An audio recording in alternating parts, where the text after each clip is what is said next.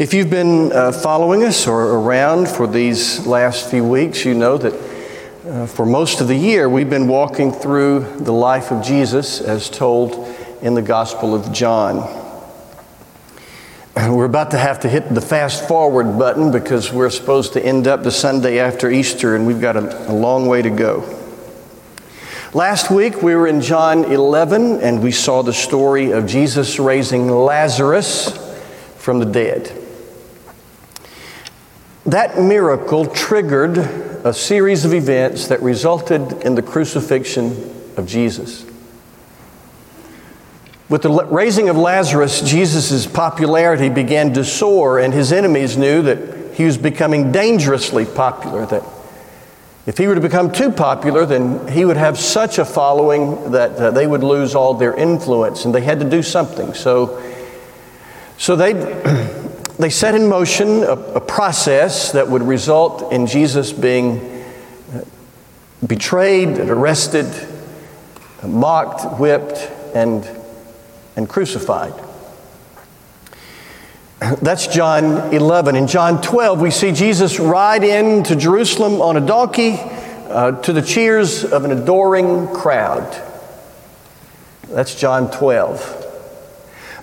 By Thursday, though, that was on a Sunday, by Thursday night, we're in John 13, and things have taken a terrible turn for Jesus. The fickle crowd has uh, changed their opinion of him. So on Thursday night, he's hours away from his death, and so he gathers in an intimate setting in an upstairs room with his friends. Now, they're not perfect friends, but they are his close circle of disciples. He gathers with them in this intimate uh, moment for in the Last Supper, not just the Lord's Supper, but we call it also appropriately the, the Last Supper. There were a lot of dynamics in that room, a lot of uh, elephants in the room, if you will. One was this incessant competition between his followers as to which one was the greatest. Luke, in telling the story of this event in the upstairs room on a Thursday night, said that that night, hours before Jesus would be betrayed and arrested and mocked and beaten and crucified. Just hours before that, he had to put up with these insecure men with these silly games as to which one of them was, was the best, the greatest. So the first dynamic in the room was this, this silly competition. Uh, the second was the dirty feet, of course. In a day before good sanitation, they walked through dirt and mud and who knows what else to get there, and their feet, their, their shoes were just sandals, which were nothing more than, than a sole and a couple of pieces of leather. And anybody who could afford it had a servant to wash people's feet. In fact, they wouldn't let the Jewish servants do it. They always, if they had a foreign servant, then they would ask the foreign servant to do that. It was so demeaning. And if a, a homeowner could not afford a servant, then at least he would lower himself to perform that demeaning task of washing his guests' feet. But in that, in that room, again, with this silly competition going on as to which one was greatest, not one of them was going to perform such a menial task, such a dirty task as washing people's feet. So there was this incessant competition. There, were the dirty, there was the dirty feet. Uh, there was uh, the fact that Judas was going to deny Jesus or betray Jesus. Peter was going to deny Jesus, and Jesus knew both. So that was hanging in the air.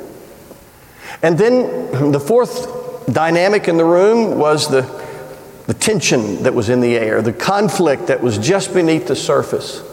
The disciples, we know, were wondering was Jesus unduly jeopardizing their safety? Was he putting them at risk inappropriately? And, and of course, he knew how tenuous their commitment to him was. So there was tension in the room, conflict just beneath the surface. With all those things going on, the, who's the greatest, and the conflict, and the dirty feet, and Peter and Judas about to do their deeds, Jesus addressed every elephant in the room when he, when he got down on the floor and took off their sandals and washed their feet. And in that simple act, uh, he redefined greatness. Then he said, Go and do likewise. If you will do this, he said, it will be good for you. You will be blessed or happy, or it will be good for you. So he le- leaves with us uh, this mandate to wash each other's feet. How many of you, raise your hand, did, did anybody here grow up in a church, or maybe you've been in part of a, a foot washing service in a church? Anybody, ra- raise your hand. There's several of, several of you. I didn't grow up in that kind of church, but I've been a part of several foot washing services in college and then among some fellow ministers. I've been probably a handful of times participating in a, a foot washing service. And it, it might sound odd to those of you who've never participated, but it's actually a beautiful, meaningful experience. But we don't here, at least, we don't, we don't do the foot washing like we do the Lord's Supper and like we do baptism. So, what would it mean to be a foot washing of people? What would it mean to carry this sentiment, this mandate, this mindset to everyday life? What would it mean to be people with a foot washing uh, mentality? Well, Jesus gave us some hints that Thursday evening in an upstairs room. Number one, handle conflict with a servant spirit handle conflict with a servant spirit. It doesn't mean avoid conflict. It does mean, though, re- realizing that, that fighting dirty is not a Christian option. It means that slinging mud is not a Christian option. It means that taking the low road is not a Christian option. It means that low blows are not a Christian option. It means we must not sell our souls to the devil even for righteous causes. Handle conflict in, in, with a servant heart. That means things like um, remembering that winning at all costs is not, a, is not a Christian attitude. It means that no end justifies uh, the nasty means toward that end. It means, Fred Smith said, if I cannot win in the Spirit of Christ, I should lose. I think he is right. I don't care what the cause is. If I have to lower myself to something sub Christian in order to win the conflict, even if I'm right in the conflict, then I should lose. A foot washing mentality says, I will handle conflict with a servant spirit. Now, that does not mean that we allow ourselves to be manipulated. It does not mean that we excuse bad behavior. It does not mean that we, that we become doormats. It does not mean that we let people burden us with these unreasonable demands that people would, would want to place on us. It does, though, mean that we ought to handle conflict with a servant spirit. Reggie McNeal talked about a man he called Andy. I don't know who Andy was. But Andy was the head of a large Christian organization. And there was an attempted organizational coup. There were these three members of the board that wanted to fire Andy and take over the organization. Well, Andy was fighting mad. But as the, the big board meeting, the summit of the board approached, Andy's heart began to soften. And so Andy showed up at the big board meeting uh, with a basin and water and a towel. And Andy went around and washed the feet of every member of the board, including those three rogue members who wanted to oust him and take over the organization. Well, the, the sentiment of the board began to change. They didn't take over, they they saved, the, the organization was saved. Reggie McNeal said that was, a, that was not an uncharacteristic move on Andy's part to wash their feet. Now, I can't promise you every th- if you handle conflict with a servant spirit, it'll always end up so rosy.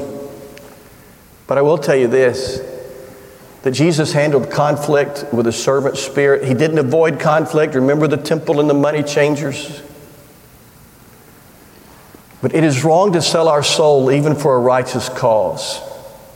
And no end, no matter how good, justifies nasty means. handle a foot washing mentality handles conflict with a servant spirit. Two, a foot washing mentality treats people who are on a lower rung of the socioeconomic ladder than we, or people who are on, at, a, at a lower place on your organization's org chart than you, with dignity and respect. You know, we, we have the ladders, right? I mean, society establishes these ladders and, and different rungs of the ladder and put each of us on a certain rung. And so there are people on a lower rung of the ladder uh, than you are at, the, or, at your office, at the org, on the org chart. There are people at a lower station than, than, you, than you are. A foot washing mentality treats people on lower rungs of the ladder with the dignity and respect that they deserve. A foot washing mentality listens to people who are beneath us, listens to their questions, their concerns without, without letting our egos get in the way. Treating people with respect at lower levels of the ladder means beholding them. Mark 10 21, the Bible says Jesus beheld the man and loved him. To behold him is to hold him or her in your sight and in your heart long enough to see the image of God in him or her. To behold someone is to, is to know their name, to know the name of the cleaning lady as well as we know the name of the CEO and the chairman of the board. To behold someone is to see in them the image of God so clearly that we treat them with the dignity and respect that they deserve, even if they are at a lower, on a lower rung of the proverbial ladder. A foot washing mentality, even if we don't literally wash people's feet, it means treating people with the dignity and respect that they deserve. So handle conflict with a servant spirit. Treat people who are at a lower rung of the ladder with dignity and respect. Third, be kind to those who have violated your trust and lost your respect. Be kind to people who have violated your trust and lost your respect. Jesus, Jesus washed Judas's feet. Let that sink in.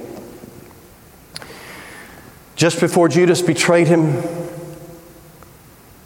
Jesus washed his feet. I would have either skipped him or maybe even slapped him, but I wouldn't have washed his feet. Jesus washed Judas's feet. I was 22 and I was in a contentious meeting I was by far the youngest and least influential in that meeting. There were only four of us there, and I'm ashamed to say it was a church meeting. There was one in the room whom I believed to be head and shoulders above the other two in terms of morality, character, even social standing. They were not his match, they were not his equal. But I watched him handle them with grace and kindness he didn't avoid conflict, he didn't let them manipulate him, and he didn't excuse bad behavior. But I saw him be gracious to people who had violated his trust and had lost his respect. Now, it got to him. As we were leaving, he said quietly to me, I'm tired of getting run over by people who are smaller than I am. That was almost 40 years ago. I still remember that sentence. It had gotten under his skin. He had to bite his tongue. He had to, he had to go deep to find grace, but he did. There are people who have violated your trust, and there are people who have lost your respect. A foot washing mentality treats them graciously. Now, I know that that's risky. And I know that makes you vulnerable. I know what it means when people say, don't let them see you sweat. I know what it means when people say, don't let them taste blood in the water. And the truth is, if you act generously toward people who are not generous to you, if you act kindly toward people who are not kind to you, if you respect people who have, whose, who've, you've lost, no, let me have my, If you treat people with respect and, and you've lost, they've lost your respect, I, is that right? Did I get that right? You don't respect them anymore. But you still treat them with respect. You are vulnerable. They might come after you. It, that's why if I'd been Jesus when it came to Judas, I would have, I would have played the power card. I would have said, Judas, remember when I took Lazarus out of the grave? Well, I can put you in one. Don't mess with me. but Jesus, don't you imagine Judas smelled blood in the water? Don't you imagine Judas thought, well, maybe he ain't as strong as I thought?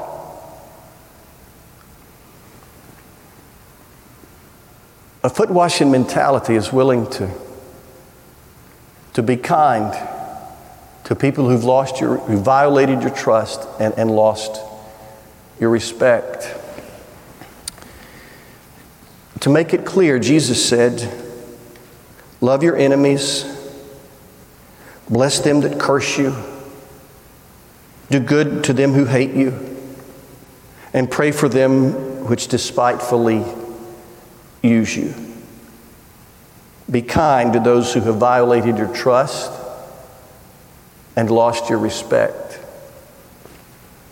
Handle conflict with a servant spirit. When you meet somebody that society has placed on a lower rung of the ladder than you, treat them with the respect that they deserve. And be kind to people who violated your trust and lost your respect. Number four, act humbly when no one is looking. Act humbly when no one is looking. That night in the upstairs room, there were no press, there were no spotlights. Jesus was just Jesus, and he washed their feet. Now, that's not unusual for Jesus, it is for us, because if we are going to do something, uh, an act of service, by nature, we want people to note it, to notice it.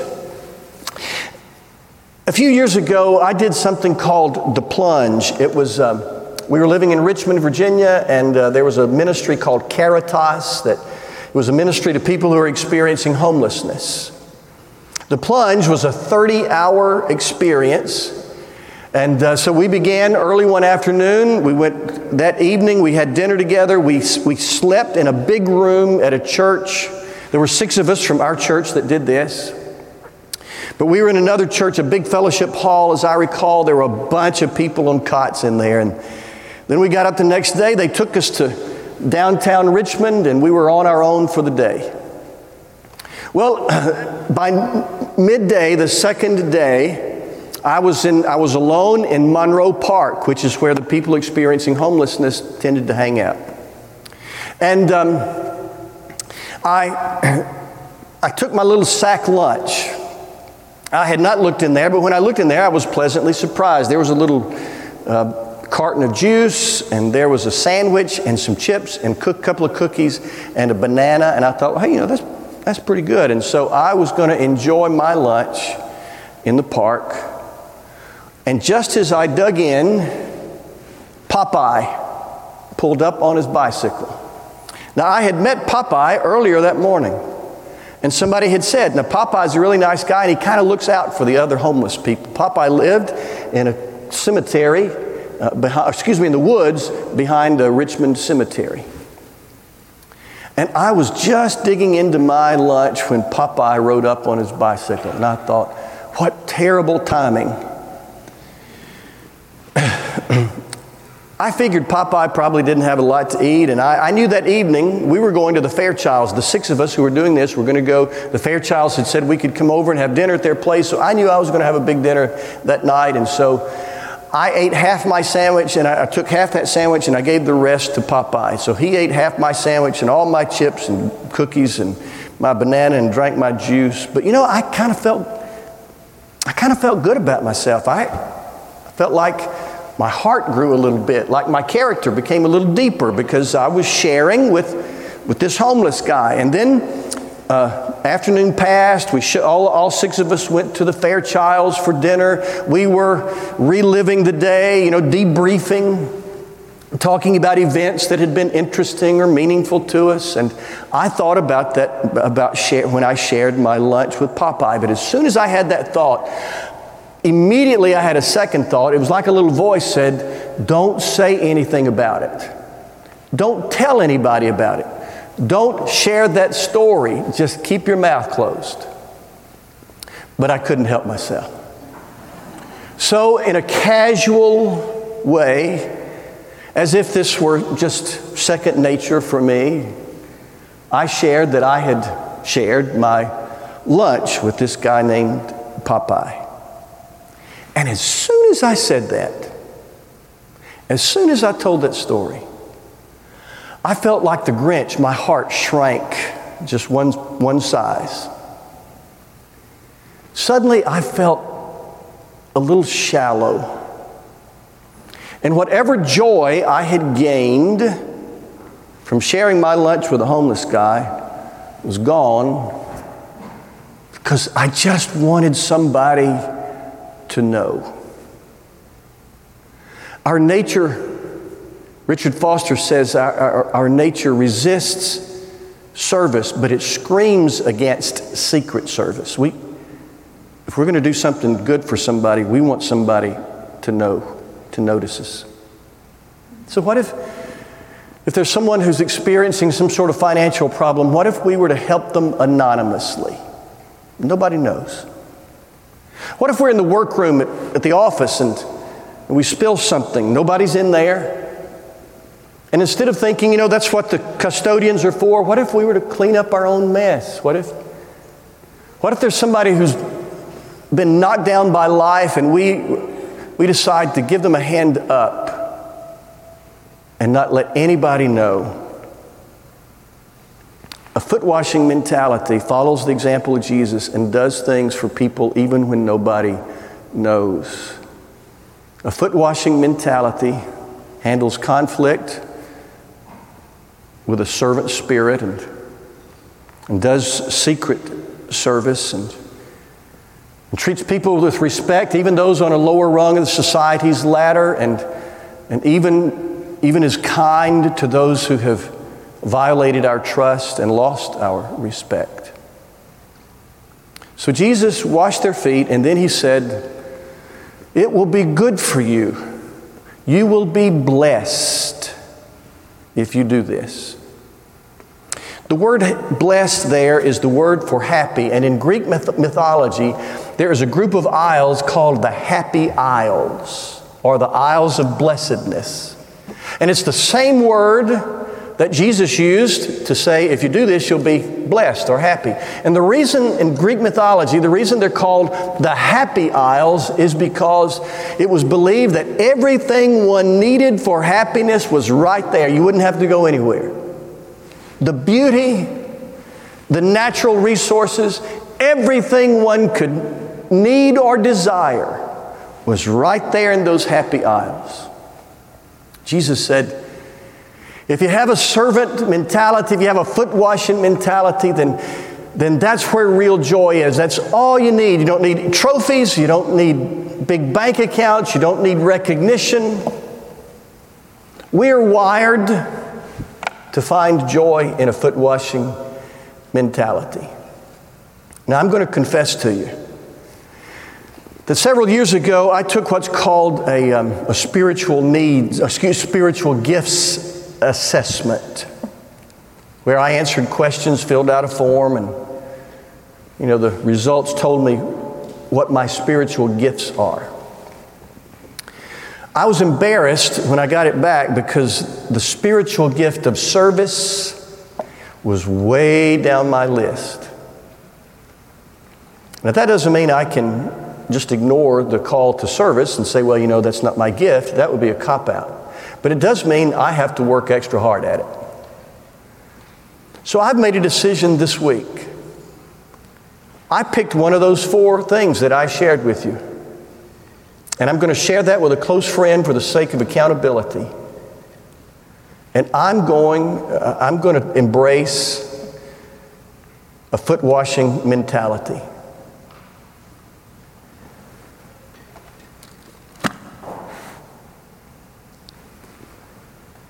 You see the stories and see the statistics about the Christian faith in our country, about church attendance in our country. You see that with every generation, it seems that, that fewer and fewer are claiming uh, to follow Jesus. I'm afraid part of that is because